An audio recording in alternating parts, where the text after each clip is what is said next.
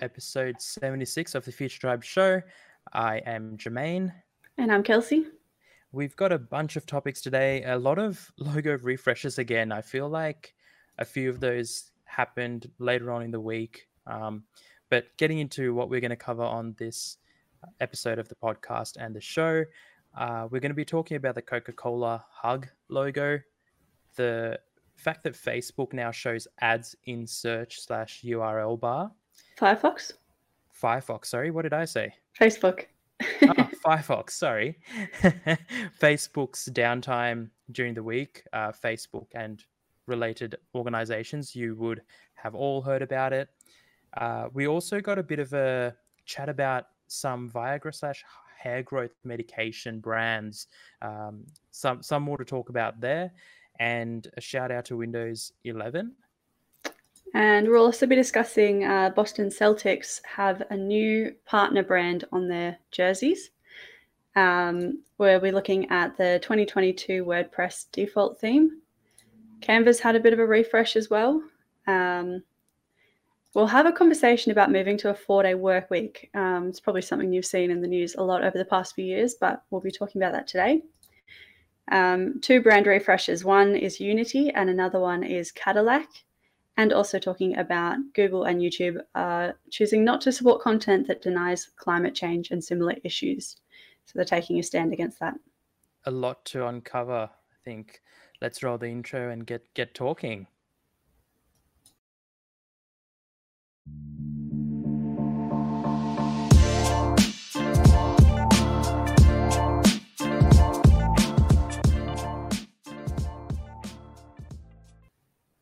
All right. So the first thing that we mentioned was the Coca Cola logo, the hug logo is what they're calling it.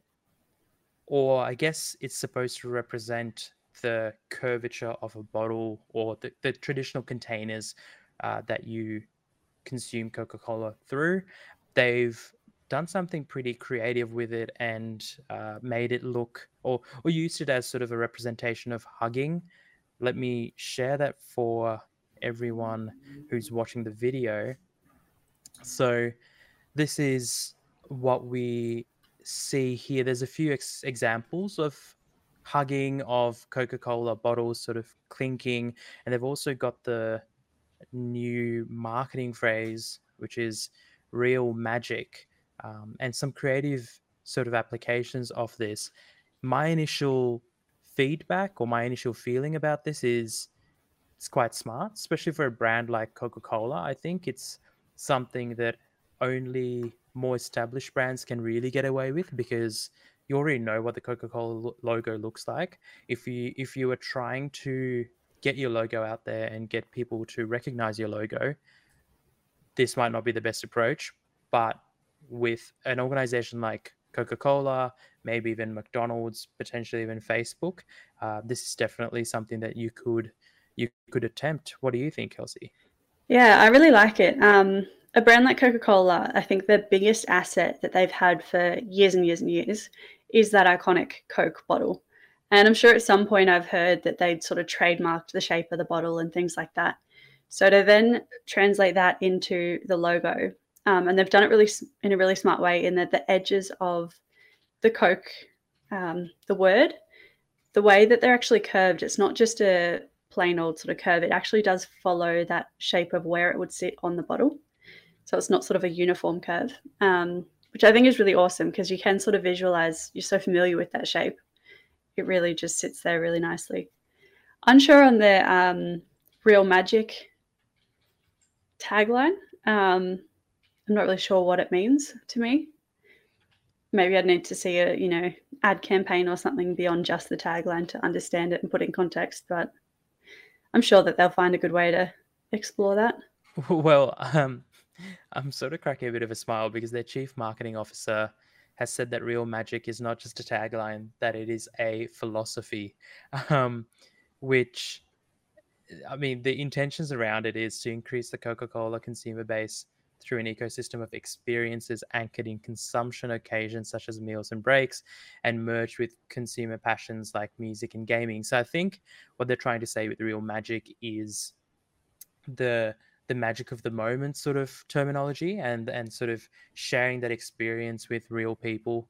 Um, I think in the COVID lockdown age, that that sort of, I mean, hugs are, are such a such a I don't know crucial thing nowadays. I think it's very um, it, it's a hugs hugs sort of a simple thing, or at, at least has been a simple thing. But nowadays, you can't really hug just anyone. I mean, if you can hug at all.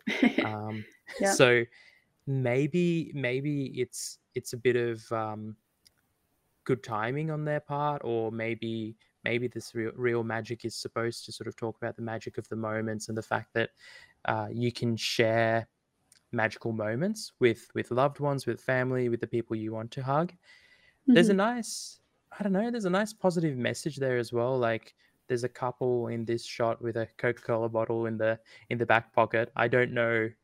I've I've never done this with a glass Coca-Cola bottle. I don't know about no. you, Kelsey. I mean, women's pockets wouldn't fit it anyway. To be fair, it is a back a pocket though, so I haven't I haven't heard any comments about women's back pockets. yeah, fair. Um, um, no, I do like the hug concept. Um, it's funny because this... I feel like a lot of brands try, kind of shy away from talking about like hugs and contact and stuff because of COVID. But it's nice that Coke's leaned into it in a different way without really making it like, oh, we shouldn't be doing that. It's COVID times. I think they've done that quite well. They've also not made a big deal about like it's not a overt hugging representation or symbolism. I think they've done it in a somewhat subtle way.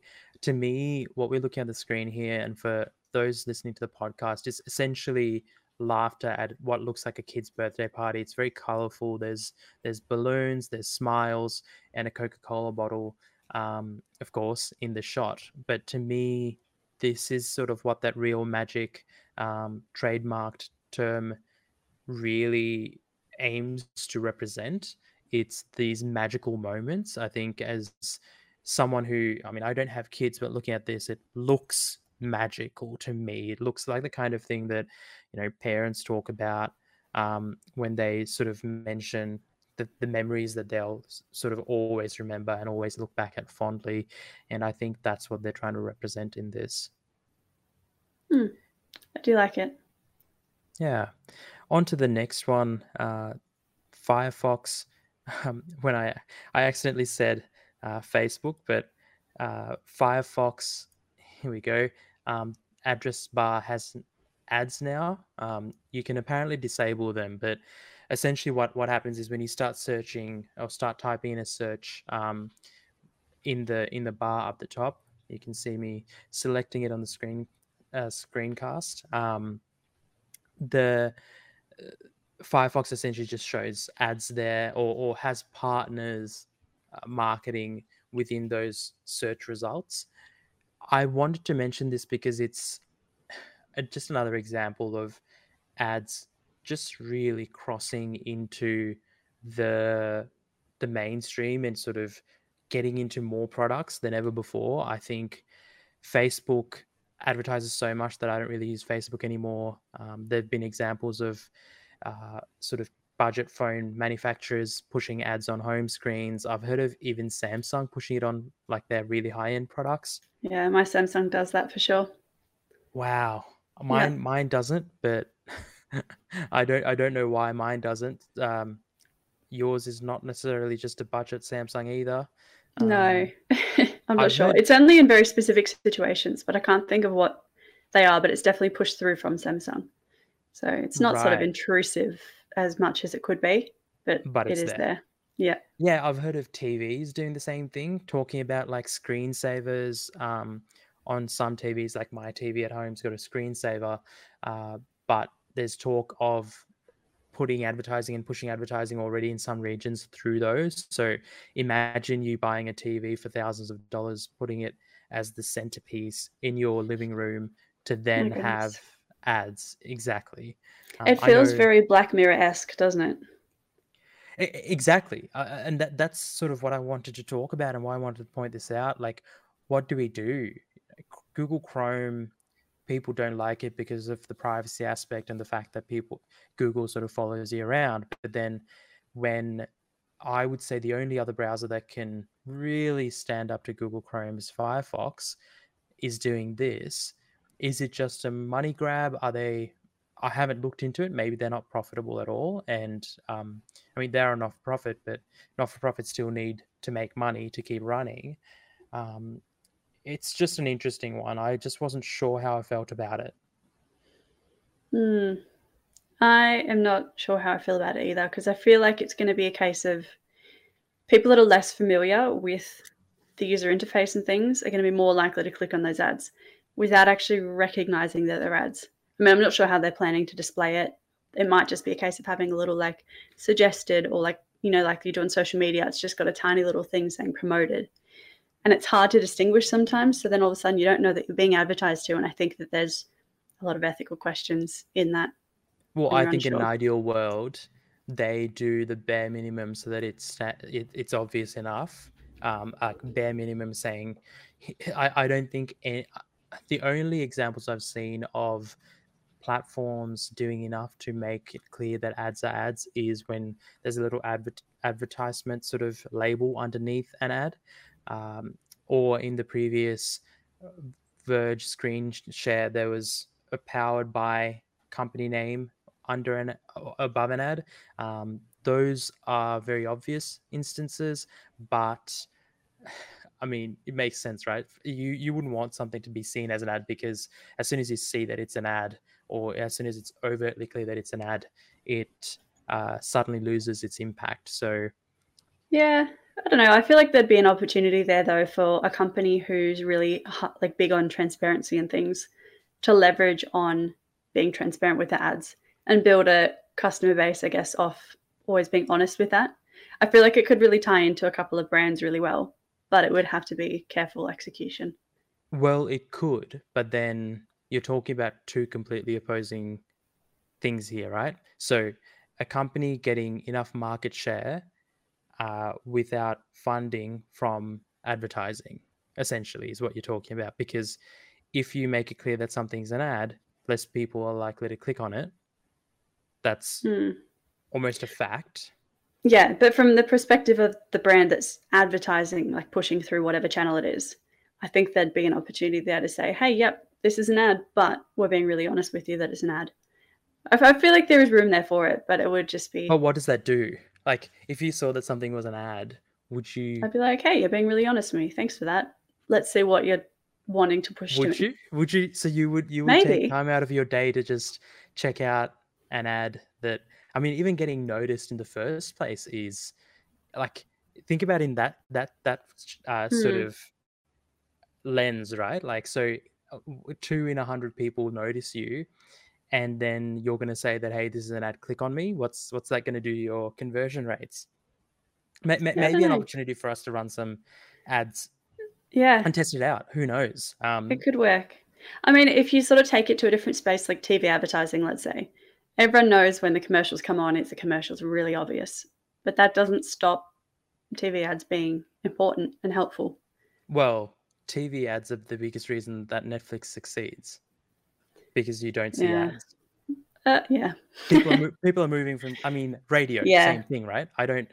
Radio radio is the biggest reason why Spotify succeeds, why music streaming succeeds. Why, why, why I mean, there's definitely other elements to it. Um, but yeah, that would be one of them. a, a huge reason. I, I don't watch YouTube free because there's ads.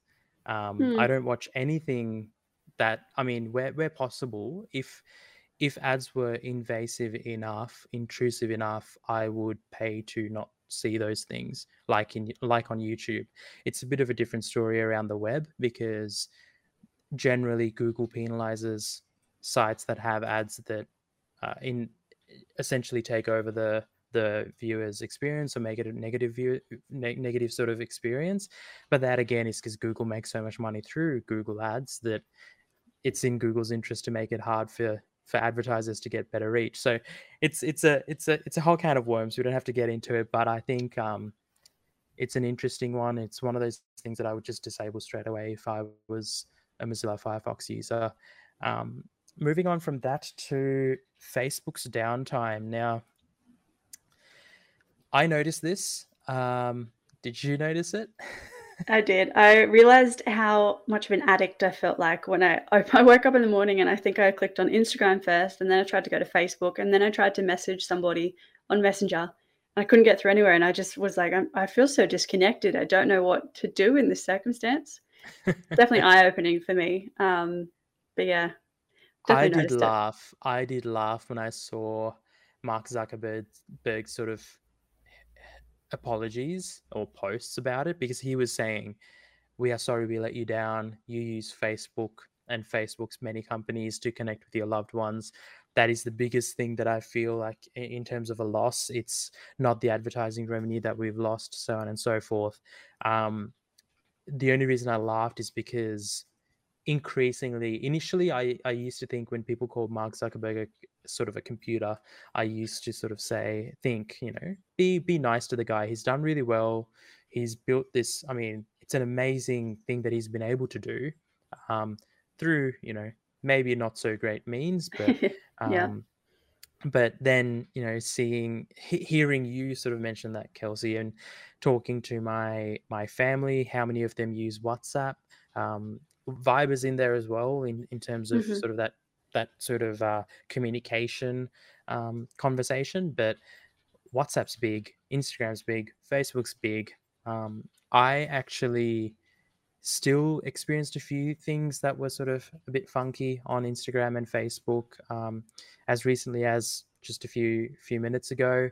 So it's clearly an ongoing thing that is trying to be rectified. But I think what it also did was brought up the an interesting conversation. I saw a few competitors and you know email newsletter uh, software, for example, take it take it as an opportunity to say, hey, don't like this is a reminder that you shouldn't put all your eggs in one basket. This is a reminder that you need to take ownership over your own platform, ownership over your own network and your own group. I mean, we have a Facebook group. Um, by the way. Shameless plug. Go check it out. Um, link in the description. But it, it, it raises an interesting question. Like, do we the, the beauty the reason we have a Facebook group is convenience. Like Facebook's already got the users. So how much easier is it to get them to just click a join button than if we were to create our own platform, have to maintain that. It's it's not it's not difficult or impossible. It's just additional work that mm-hmm. Facebook can do for us for free. Exa- yeah. and, and exactly more friction as well. We've got to we've got to send them there. So I think it's raised some interesting questions, and and then at the same time, there's talks about um, talks about what crypto and decentralization will do. So potentially in the future, websites won't even require like this this very controlled framework to operate because what's what's happened here with Facebook is essentially that uh, the the the instructions on how to find the Facebook services, um, the instructions that are given to computers and mobile devices, um, were just wrong or incorrect or, or messed up, and because of that, without the instructions of where to look, they, they couldn't function, they couldn't work. Um, but I think, you know, th- this still sort of is a good reminder for anyone listening who's got a business. Facebook groups are fantastic, but think about what would happen if Facebook was to go down tomorrow and then also accidentally like delete your data, delete your group's information. You should be extracting those that information as much as possible, not because you want access to people, but because people should be joining those groups to be able to sort of have that um, shared experience with you or to be able to hear what you have to say or to be able to communicate with you or others in that group. So um, by doing this i think but by sort of trying to own as much of that information you're probably doing them a service because at the end of the day they're not joining just for the sake of it or just for the fun of it. They're joining because they want to share or have a share of whatever you're you're sort of putting out there and whatever your um, your message is. So just had to mention it. I know there's um, a bit going on with Facebook and how they target minors, and there's there's a lot of lot of uh, things to unravel there. It's still early days in terms of what's happening in the US regarding that. So potentially something that we'll talk about um, in the next episode or maybe even as a special episode. But um, at this stage, I think we can leave it at that. Um, the next thing I wanted to talk about was um, I've seen an, an increase in uh, Pilot and brands like that that are essentially men's personal care brands that have recently sort of blown up. I did some research around why that was and actually found out that the patent around Viagra and hair growth medication sort of happened to expire at a at a very similar time and that essentially raised this opportunity for brands to just startups to essentially copy those products but do it under one label and only be differentiated by marketing and branding. Now, this isn't a new phenomenon, but I think it's an interesting thing to point out and an interesting sort of conversation to have because um, I've seen this in the past with um, watch brands and watch manufacturers. Um, I've seen it happen with toilet paper as well. And um, I think you mentioned, Kelsey, you've seen something happen similar to this as well. Um, yeah, so I mean, I'm just I'm familiar with uh, there's a machine called a TENS machine, which is kind of like muscle repair and relaxation things, um, and just sort of exploring that space, seeing how many different variations there are of the same product that all you know they can range from like 50 Australian to 200 Australian, but there's no real difference between them besides like the marketing that goes into it. Um, so I'm not sure what the like sort of patent stuff behind it is, but yeah, that's one product that I picked up on. It's all it's all I mean, people say it's all marketing, but it's when these new brands come up that I really understand that it really is all marketing. I mean, obviously I know it's all marketing. Um the, the, the other one was tissue paper. So we were looking at or toilet paper. We were looking at trying to get uh, something that is really good for the environment or as good for the environment as possible. Um, we looked at a few variations and a few different options, and the big one was just get 100% recycled toilet paper. When I started sort of going down that rabbit hole, as it turns out, big brands like Who Gives a C, I'm not going to say the word because I think that's it's a swear word in in some on some platforms, um, but it's a very big brand. I would say, Kelsey, you've heard of them. Yeah, I have. Yeah, yeah they've got some really funky sort of branding and wrapping and stuff branding, right? I mean, yep. it's really targeting millennials. Um, but as it turns out, there it's a good product, but it's the same thing that you can buy off AliExpress straight from China, which is 100% recycled. But ultimately, there's not a huge difference. In fact, there are competitors who essentially sell for the same price, um, and it's all just branding and marketing. And what you've got to do is look a bit further into it to work out what is the product's actual characteristics and value there don't get me wrong the at the end of the day the, the way the world works people pay for the amount of eyeballs that you can reach and the, and that's the real value. So there are some watch I, I love my watches and there's a brand called movement um, i think it was movement. There, there are a few um, who have been purchased acquired um, sold to uh, more established watch manufacturers, for example, or fashion brands, for example, simply because these new brands, you know, I'm talking about not the likes of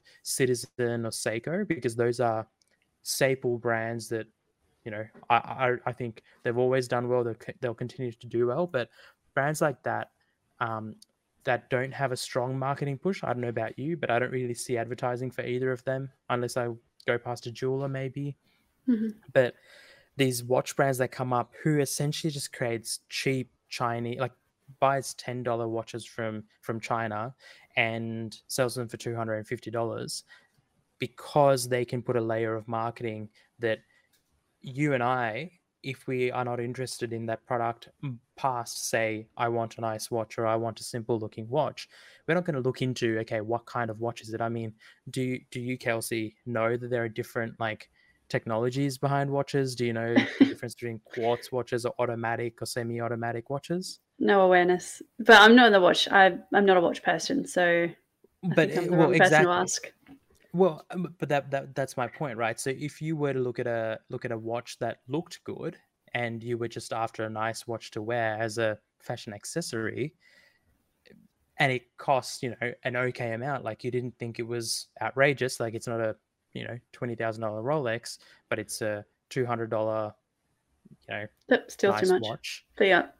or, or a $50 nice watch you're we go. probably looking at it from a aesthetic or fashion point of view not Yeah. a you know principles and characteristics and features point of view Mhm. um, and i just wanted to have a quick chat about it because it kept sort of uh, popping up all over the web in terms of new brands who essentially do the same thing as any other brand but it's just a marketing Yeah. push um, I mean, thinking And- about the toilet paper that you sort of brought up before, um, I feel like there's a really important place for some of those companies who are putting the marketing into it. Because for that product, for example, unless you're really into your sort of sustainability sort of mindset, you might not even be aware that 100% recycled toilet paper is an option. So you've got these companies who are putting the marketing in to say, here are the benefits of what we're doing. Yes, it's the same product you can buy from the factory in China, but here's why you should buy ours because we're telling you all this extra information. So I feel like there is an important place for those companies to get that information out. They're kind of like doing a social service in a way, it, you know, depending on the company, of course. Because I mean, that made potentially that's what made you aware of 100% recycled toilet paper existing. I, I, I, I get it. Yeah, completely. Um, I think my point here is because what you're talking about is really what is the point of difference and how are they how are they able to get more market share than anyone else? And your point is completely valid because you're saying if they're able to educate their target market or educate a certain demographic, um, that's a good thing at the end of the day. Okay, yes, you know, they might be selling it for more, but then that marketing that they have to do costs more. like yeah they've not, got to cover those costs. exactly, it's not cheap or free. hmm So it, it makes total sense. Um, but at the same time, it's a it's a reminder that marketing's everywhere and marketing's not everything at the same time or Yeah. the most most accurate. So Absolutely. you have to take all those things with a grain of salt, I think, because you can look at that company and go, hey, that's a really good idea. I get it. Let's look further in and maybe I'll find this cheaper alternative. or, or, or look into it and sort of ask yourself like are all these things worth paying for um what what what what's there to it more than just what what's being marketed to you Yeah. um from from that to talking about microsoft's new latest product um windows 11 bit of a change of pace there but uh you've been using windows 11 Yes.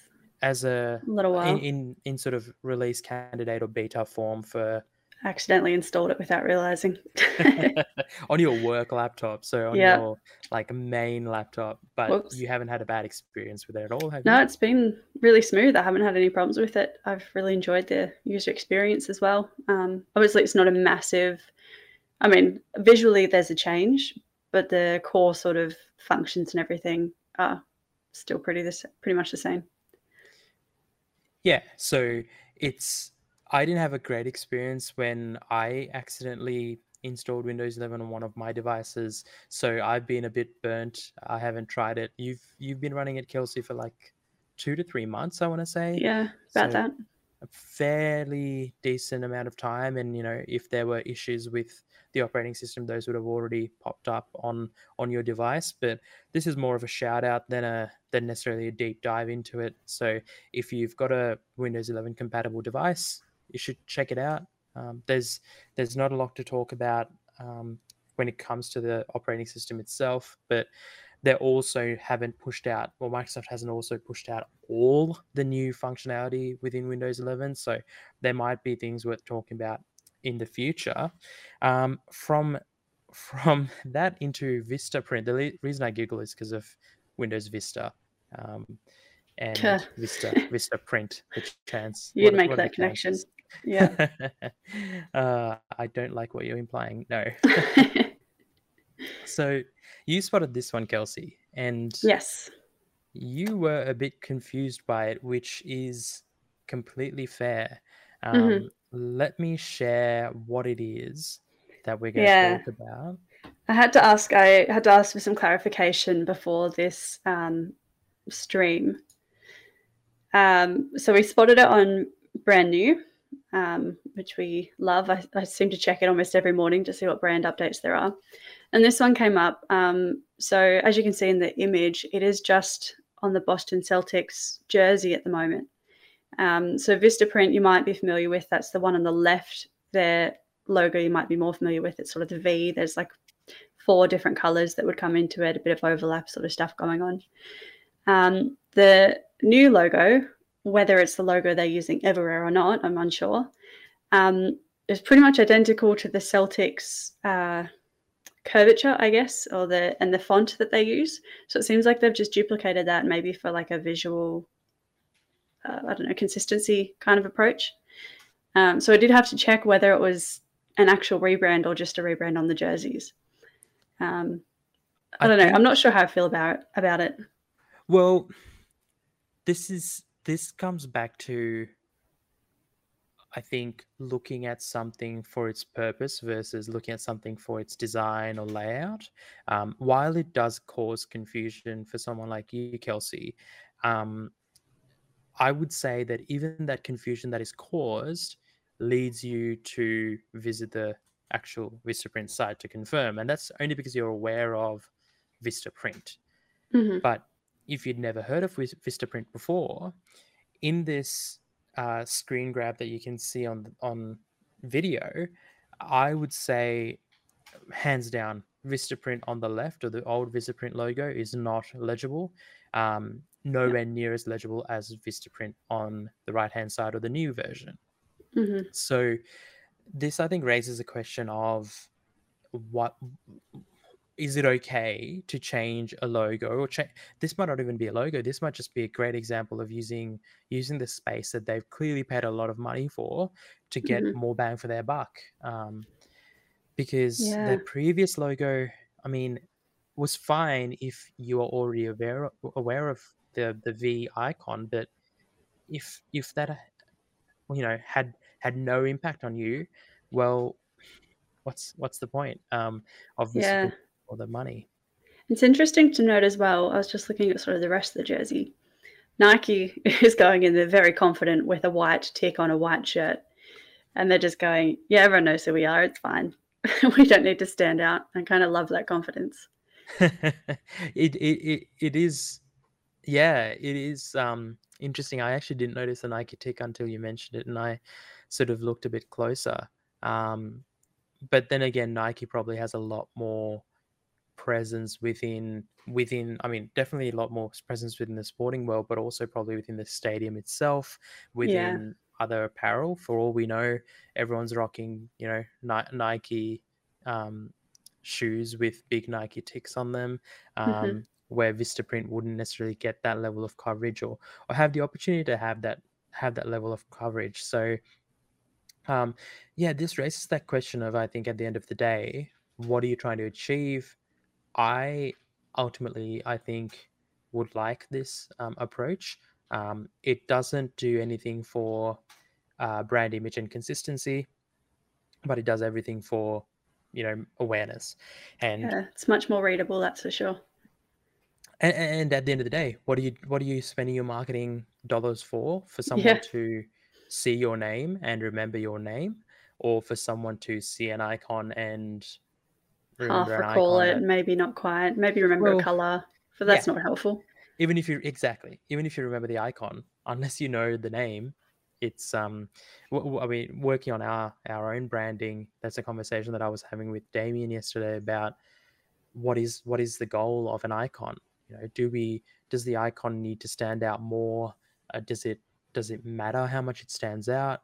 If the if the name of the organization itself is not as legible and i think at the end of the day that needs to be the priority reading the name of the organization because that's what you can google that's what you can get to a website with that's what you know you can you can uh, sort of be a customer of a business with so um, i think it makes a lot more more sense what they've done here mm-hmm. um, we'll also get this conversation around Canva's new logo refresh out of the way while we're talking about um, brand new and talking about other brands. And and I mean, Vistaprint's a design sort of brand as well. But what are your what are your thoughts on this one? I like it, but it feels like a step backwards. And I'm not sure if I can articulate why it does, but it feels like an older logo than the Canva and the circle. And I feel like they've sort of lost an opportunity by getting rid of that circle to have that, I mean, really solid stamp of this is Canva, here's our circle, recognize the color. I'm not Is sure. it because it's sort of got old school Instagram vibes with the I was gradient? just thinking, makes me think of Instagram because oh, of that well, and the, gradient. and the cursive cursive Yeah. font, right? Instagram. Uh, do they still use? I think they still actually do use the cursive. Yeah, um, I think more so they use the icon now because that's so recognizable. But when they do use the text, um, it does have the cursive and the gradient, as far as I'm aware. So maybe that's why you feel like it's a, a step back because Yeah, I mean I actually didn't notice how weak the previous letters were and the previous logo was. Like the A's are n- much better in the new logo. yeah, Um, I didn't actually realize that the that that last A in the old logo looks almost like a uppercase G, it does. Yeah, and um, there's a change in angle as well. It, I've I've never given it the time of day, but looking at the Canva logo now, it the old logo was quite weak from a from a technical point of view. Um, yeah, clearly worked fine from a marketing point of view, but I think the new logo succeeds in a technical sense, but Mhm. um, maybe not from a marketing or branding sense. yeah. I feel like they could have done a combination of those two in that they've cleaned up obviously the text and everything, but kept it in the circle because I, I just feel like the circle adds that bit of strength. Um, Potentially, yeah, as an iconic sort Mm. of representation of Canva. I also wonder what they'll do on social media now that they don't have that circle. Um, well, I mean, it'll a- go into a circle anyway, won't it? Or would they use the whole whole text? Oh, there you go. So Yeah. they've actually almost I mean not quite, but they've almost brought back the circle in this example. Yeah, it's definitely. Um, it looks it looks very familiar from the old logo, which was in the circle, obviously, but they've just kind of added that gradient and clean up cleaned up the text. Um, Uh, Yeah, I think it's helped Mm. that they kept the script font. Um, that they didn't well for, for consistency's sake at least. Um, but this might be an instance where I would almost vote for them having them going with a, a flat color instead of you know, yeah, I, I know we've talked about this in the past, and I've sort of, we've both, I think, uh, commented about logos shifting to a, a black and white approach as not being a great thing. But maybe this is why, why they just go go with that approach because when they try something different, they're not necessarily liked for it. Hmm. I mean, like I said, I don't hate it. I I do like it. It's just it just doesn't feel like a step forward. I think. I think that's fair. That's that's a that's a fair comment. Um, but uh, I'd be interested to hear what you think, um, listeners and and watchers. Um, moving on to looking um, at the 2022 WordPress theme, the word default WordPress theme. Now, anyone who's familiar with WordPress knows that each year WordPress uh, launches a default theme that is named after that new year. So the previous one was 2021. Um, let me share what it looks like. We've got a few glimpses here. I haven't explored it too much, um, but sharing what it looks like in in some screenshots from WP Tavern, I I I think it's a great great example of sort of a nice simple theme. Uh, the default themes always tend to be quite simple. Um, they also tend to uh, be compromised by open source elements. So the fonts used in this example or used in the default themes open source, just like WordPress itself, and it naturally tends to be a theme for publishing, which makes sense again. So the, this um, example, I think, th- th- for the first time, I would argue for the first time, the 2022 theme um, or the default WordPress theme has gone with a slightly more creative approach. Um, they tend to be somewhat more simple, but this one to me is this this sort of cascading uh, effect is a bit more stylish. Um, and even this homepage, I think, is quite nice. What What are your initial reactions, Kelsey?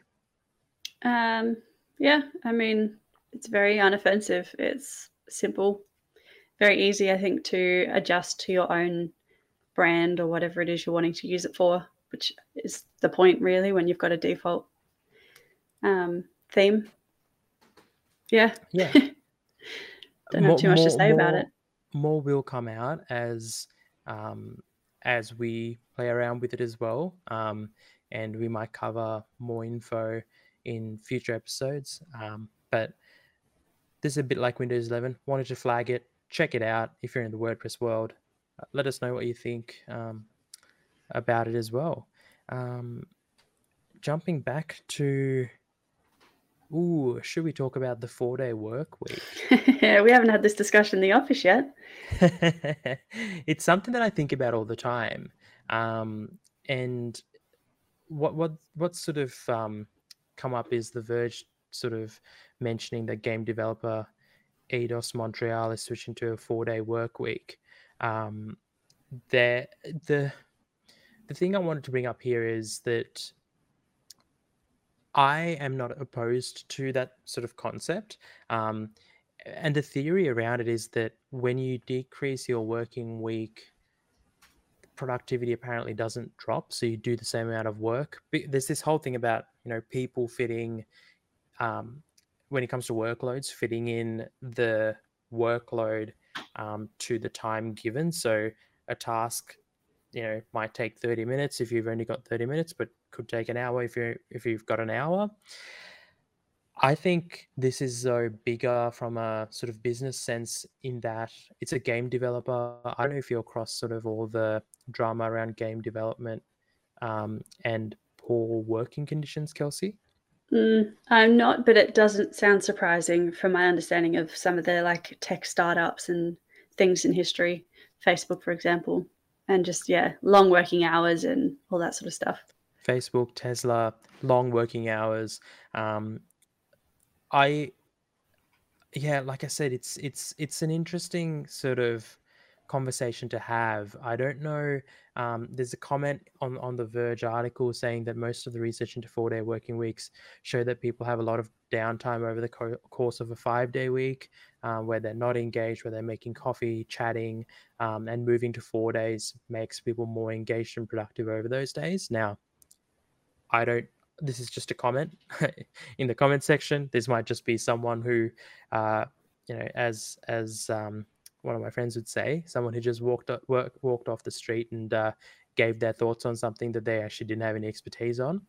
Um, but as a as an employee, Kelsey, what would what would your response be if um, I floated that idea in the office?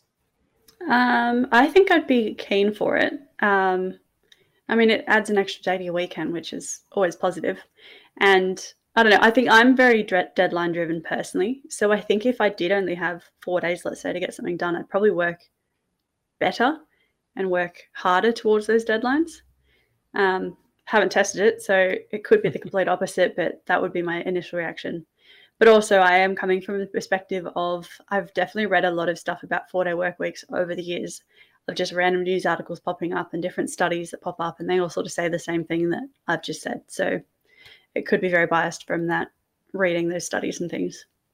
The only thing, the only negative I could think of is being client services.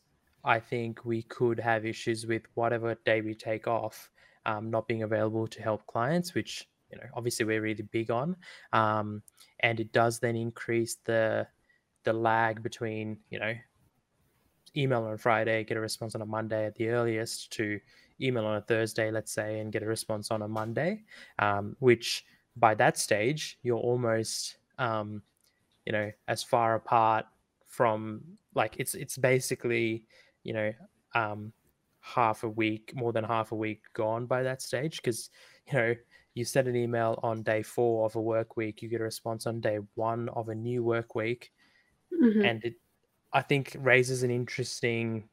I mean, you have to shift sort of that that sort of mentality, and I don't and I don't know how c- like customer facing businesses would necessarily do the four day work week thing. Um, Yeah. it's I think different when you're sorry, Sorry. was gonna say, it's different when you're a game developer because Yeah. you're just you're working towards something over a four year period. Um, and you don't, I would assume, you don't necessarily need to, you know, answer client emails um, immediately or, or that sort of thing.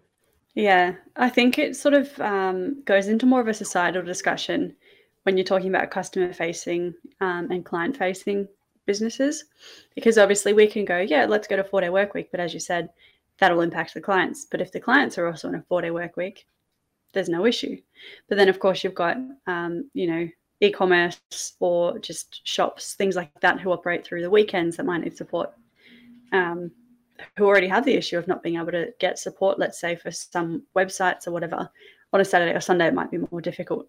So I think there's already some issues that show up in the current setup of things, um, and it just ends up becoming more of a societal shift, um, which has happened in the past. I mean, Sundays used to be very much like religion driven, where nothing was open, and now things are open, and businesses have adjusted to that. And obviously, this is going back, I don't know, 60 years or something but there's definitely like shifts that have happened in the past that have been a real big societal change. So it could happen. What would It'll you think time. about 10 hours a day instead of eight hours a day and then getting it, you know, getting your work week done in four days instead of five Mm. The other, I mean, that sort of plays into a whole other issue, I think, in that all the studies I've read are, I can't name any of them, obviously, but a lot of the studies I've read that sort of say, you know, people only have four hours or something of actual productivity in a day, in a regular eight hour workday.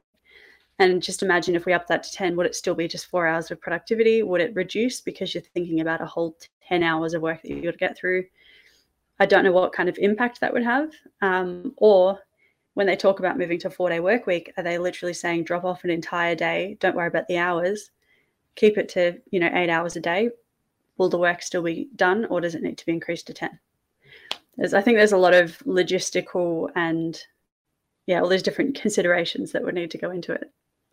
Oh, so so many considerations on a. I mean, from a business owner point of view, it's really around productivity and client support. Like, not not not even productivity. It's it's about how much work can we still get the same amount of work done, um, because it- would require us to almost reframe estimates around projects as well because we've suddenly like or, or- or does it you know? Are we still going to be as productive? So clients who've been told we'd do something you know in eight weeks or 15 weeks can we still stay, stay true to that sort of time frame um, or are we going to have to push those? Um, it's it's a big conversation to have again like like a few of the things we've brought up this episode. Um, but again i think the biggest thing for me was that there's a game developer that's done that. They they work on a different you know we we don't work in a way that we work on a big project for four years and then reap the rewards. We work on projects that take three six maybe 12 months but um, not years. So it's there's there's different components that goes into what we do and how we work and and different things to consider. Um, but like i said you know not not not totally opposed to the idea um, if it We'll meant have to have more conversations about this. exactly. Once once um, we've all had a chance to think about it i think it's um, something that we could discuss. Um, moving from that to unity we're back on brand new these the guys at brand new get get shout outs all the time every single week Yeah, it's our Um, favorite website, I think. yeah, I would say it's one of one of my favorites that I visit every day. Um, this time we're talking about Unity. Um, again, a nice segue because we were talking about game development. Um, this is, I would call this you know, a refresh probably, um, Mhm. and a, to me, this is a refresh in the right direction as well. Yeah. What do you think? I agree. Um, I'm not super familiar with Unity. I recognize the brand and I knew that it was game related, but beyond that, I'm actually not 100% sure. I think we're game developers, I suppose. Um, yeah, I like it. I think as we've sort of discussed in the past, when they go to flat design, Unity's done the opposite. They haven't brought in color, but they've added two other shades of grey, which I think is nice. It adds a bit more depth and dimension to that box that they've got. It is still flat Um, though. I would It is, I would Yeah. say it's a flat flat logo, but, but it's not more flat from the previous one, which a lot of brands have, have been doing. which is completely flat. Yeah. hmm I um I like though that, that that effect because like you said, they haven't flattened the logo, but They've added depth to it, but it is still flat. a single um, single color, even though it's greys. But yeah, they haven't introduced any like reds or blues or anything crazy like that. Just added lighting essentially to that box. and I like that they've capitalized the U as well. Yes, that's exactly what I was going to say. It's they've they've tweaked the the um, word mark a little bit. I I don't know how. The, look at this T here. I think the T looks a bit funny. That's the only comment with that with that shift. Um, I like it. oh, look at the um whole sort of product identity system. Wow, do you know what this has just made me think of looking at that? Adobe GameCube. No, GameCube. Oh, Yeah, they used to have like a little box that would bounce around. And the right, cutout ones they've got there make me think of GameCube. right. But it's very Adobe as well. I, I, I mean, I don't know whether Adobe were the first to use this approach of sort of acronyms within a colored within a colored sort of identity system, but Yeah. it does have that feel. I'm trying to work out if um why why is it sort of BK like none of the none of the letters seem to match the names, but that's okay. I, I I'm it's not our target group. It's not our target demographic. Um, I do like these little components though that show how um, each of these products help with development um, or sort of how they relate to what what element of development or what component of development. So hmm I think all in all, this is a nice example of um, how to sort of um, do a refresh without losing anything really. They've just Yeah, moved. I think moved they've really around. improved it. Yeah, that's that's really all they've done. Um, I'm really curious about how that actually compares to the GameCube logo because I'm probably just imagining it now, but mm, find out. it just looks very similar looks very. Oh, from my memory. but this is memory over years. Okay, it's it's a cube. yeah, it's a cube with the same lighting structure. Interesting. You are not wrong. That probably has more to do with balance though than anything else, like visual Yeah. balance. Um, rather than, well, I don't know whether they just maybe they did just copy copy it. no, there's um, there's definitely enough differences there. It was just something that was familiar when I was looking at that animation because of the movement of the cube, and I'm so familiar with watching that little. I don't know the sound that it does, but yeah. never never had a GameCube, so um, I couldn't talk to it. it's falling on um, deaf ears then. A, a little bit, but I can I, I did see the sort of similarities at least at, at the start there. So um, interesting brand video. yeah. Slight, slight slight missteps there, but then again, they've got a lot of products that they can talk about, and um, I saw GameCube again through that. Uh, anyway, all right. Well, one more one more uh, refresh um, with Cadillac going going flat again. Well, monochrome and flat at the same time. in time. a really weird way too. Oh man, like this was an opportunity to simplify the shape without lo- um, I mean, I don't know what the shape represents in the first place or the icon represents. Do you have Yeah. any idea? I got no idea. I mean, I've never really looked at the original Cadillac logo that closely, and it's very odd and very complicated. So I can understand why they wanted to adjust it, but I don't know why they adjusted it to this. Well, they, all they did was uh, you use the right terminology there. They just adjusted it. They just adjusted the colors. They didn't. I wouldn't even call it a refresh. It's just a logo, like a monochrome logo. It's almost like if you printed off that first logo in black and white, but the printing didn't quite work, so it didn't pick up all the little shades and things. That's that's what I'm thinking of right now. Yeah, and that's not a compliment because No. the old logo was already a bit of a what were they doing or what were they Hmm. thinking? But at least it looks like a badge. Is Which it you want for a car. we talked about Volvo maybe last week or the week before, hmm and they sort of flattened their logo. I think for a lot of EV applications, they're flattening logos so they can light them up because you know lit up logos represent electronic, um, sorry, electric vehicles for whatever reason. Yeah. Um, I just don't get it. I feel like they shouldn't have bothered with it all with it at all. Yeah, Um, and I'm trying to picture that, like, because it's so flat and kind of trying to be a badge, but not quite, on an actual real 3D physical car. Just the thought of how that would look sounds uh, just, I don't know. It's weird. Yeah, I'm just. It looks weirdly, weirdly like a transformer esque because it looks sort of like a head or like a Mhm. helmet. How Hmm, weird. yeah, I just don't How like it. All right, that's that's enough talk about um enough talk about logos and icons. I think. Um, let's let's cover off the last topic, which is Google and YouTube stop showing ads on content that denies climate change. Pretty self-explanatory heading there. Um, Google ish- issued an update saying um, essentially ads ads and monetization policies on climate change. In recent years, we've heard directly from a growing number of our advertising and publisher partners who have expressed concerns about ads that run alongside or promote inaccurate claims about climate change. Ad- advertisers simply don't want the ads to appear next to this content, and publishers and creators don't want ads promoting these claims to appear on their pages or videos.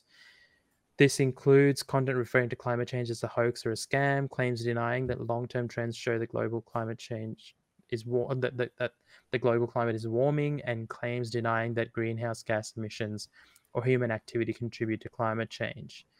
We will also continue to allow ads and monetization on other climate related topics, including public debates on climate policy, the varying impacts of climate change, new research, and more.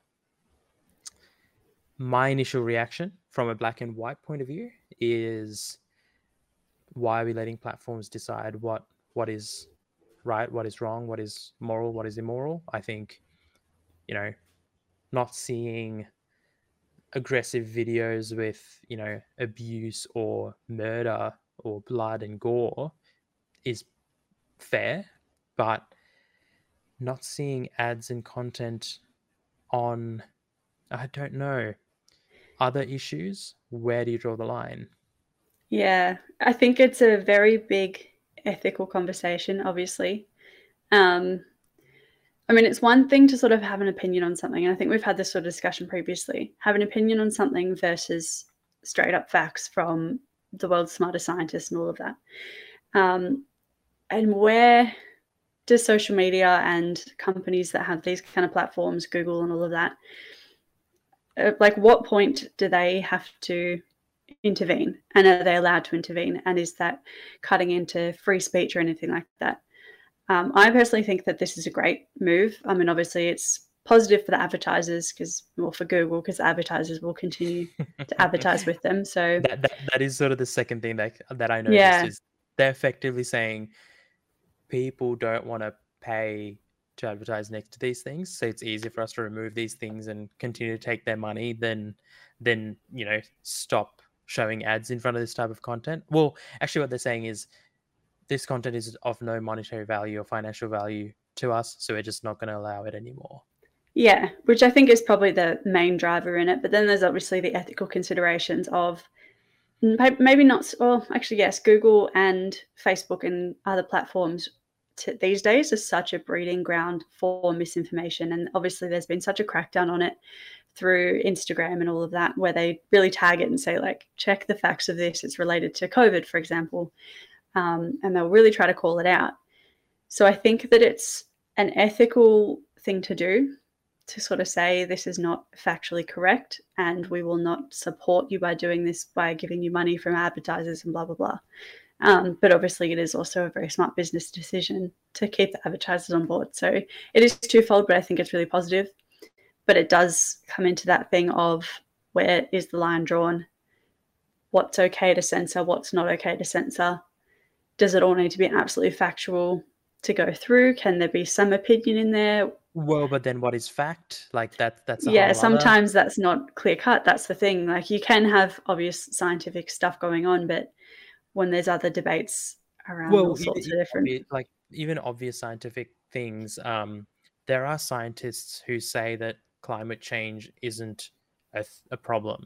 You know it's it's not the general consensus it's not the vast majority do not say that but i mean there are scientists who say that there are sort of people who do research in certain areas who say that now and that it raises a bigger question. I've had sort of conversations uh, during the week about this sort of thing is like how do we what do we say? Do we say okay you know you're a scientist if you fit xyz criteria is that yeah. how we define it or if you went to xyz school your doctorate is respected but if you got it from you know doc uh, phdsrus.com we won't sort of accept it or value it um, yeah, there's definitely, um, I can picture like the tin hat people sort of saying, this is a conspiracy.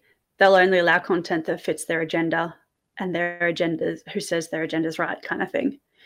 Um, it's a tough one because obviously, when it comes to climate change, for example, it's pretty clear that it's real. There's thousands and thousands of scientists around the world that say it is. And as you said, it's it depends on where those climate denying scientists are getting their degrees and things.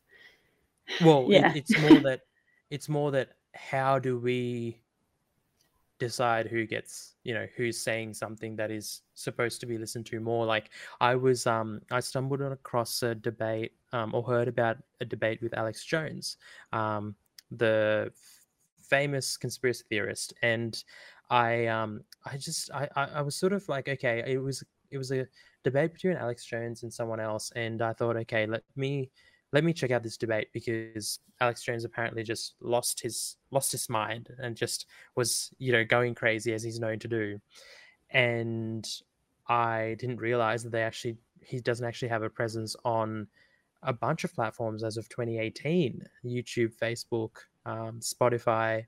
Um, and I then went to his website and um, I could see why. yeah, it's mm. Interesting I mean, stuff. Yeah, all these platforms they've always had community guidelines and policies that allow them to remove people that they would deem problematic. So, it, like this, it just is an extension of that, surely. And there is obviously yeah. more ethical questions to come up around it, but it's it's not like it's a new thing. It's so, not a new thing, but I think increasingly it raises questions around okay you know how much control do these platforms then have? Because if you can see more of certain type of content if they can sculpt content like like this is this is going a bit crazy but like what if it was to be you know facebook versus the government of the united states or government of us uk and australia trying to do you know xyz to facebook? What stops facebook from just going you know what? All your you know all these platforms that push news in your countries we're banning them um, we're only allowing these other platforms that are on our side to push information out um, and then you know what happens there? How do we manage that? How do we control that? Again another topic in this week's episode that's like a yeah. huge can of worms um, huge topic to get into but um, i'd love to hear you know you you your thoughts if you're listening if you're watching the video um, i'm going to hop in and have have uh, conversations with anyone who wants to sort of get into these topics and i think um, it's at the very least an interesting exercise in in talking about different viewpoints and talking about different approaches Um, but a lot of news this week. Um, but that's, that's about it from from my end. How about from you, Kelsey? Yeah, no, I think that's everything. We definitely had a few uh, deep conversations, topics that came up today. So our little shelf of worm cans, whatever you call them, is growing. But yeah, everything from me. There's a lot more to get into, but uh, remember to follow, subscribe, like, do all that fun stuff. Check out the Facebook group. We've also got the Future Tribe Clips channel where you can get short snippets of things that we talk about on our longer episodes and our longer streams in bite sized, more narrow sort of content. Um, check all those places out and let us know if you want us to cover or discuss anything at all. You'll see all our contact details and links in the description of whatever platform you're listening to or watching this on. Have a good week, and we'll see you on the next episode. Yeah, catch you then.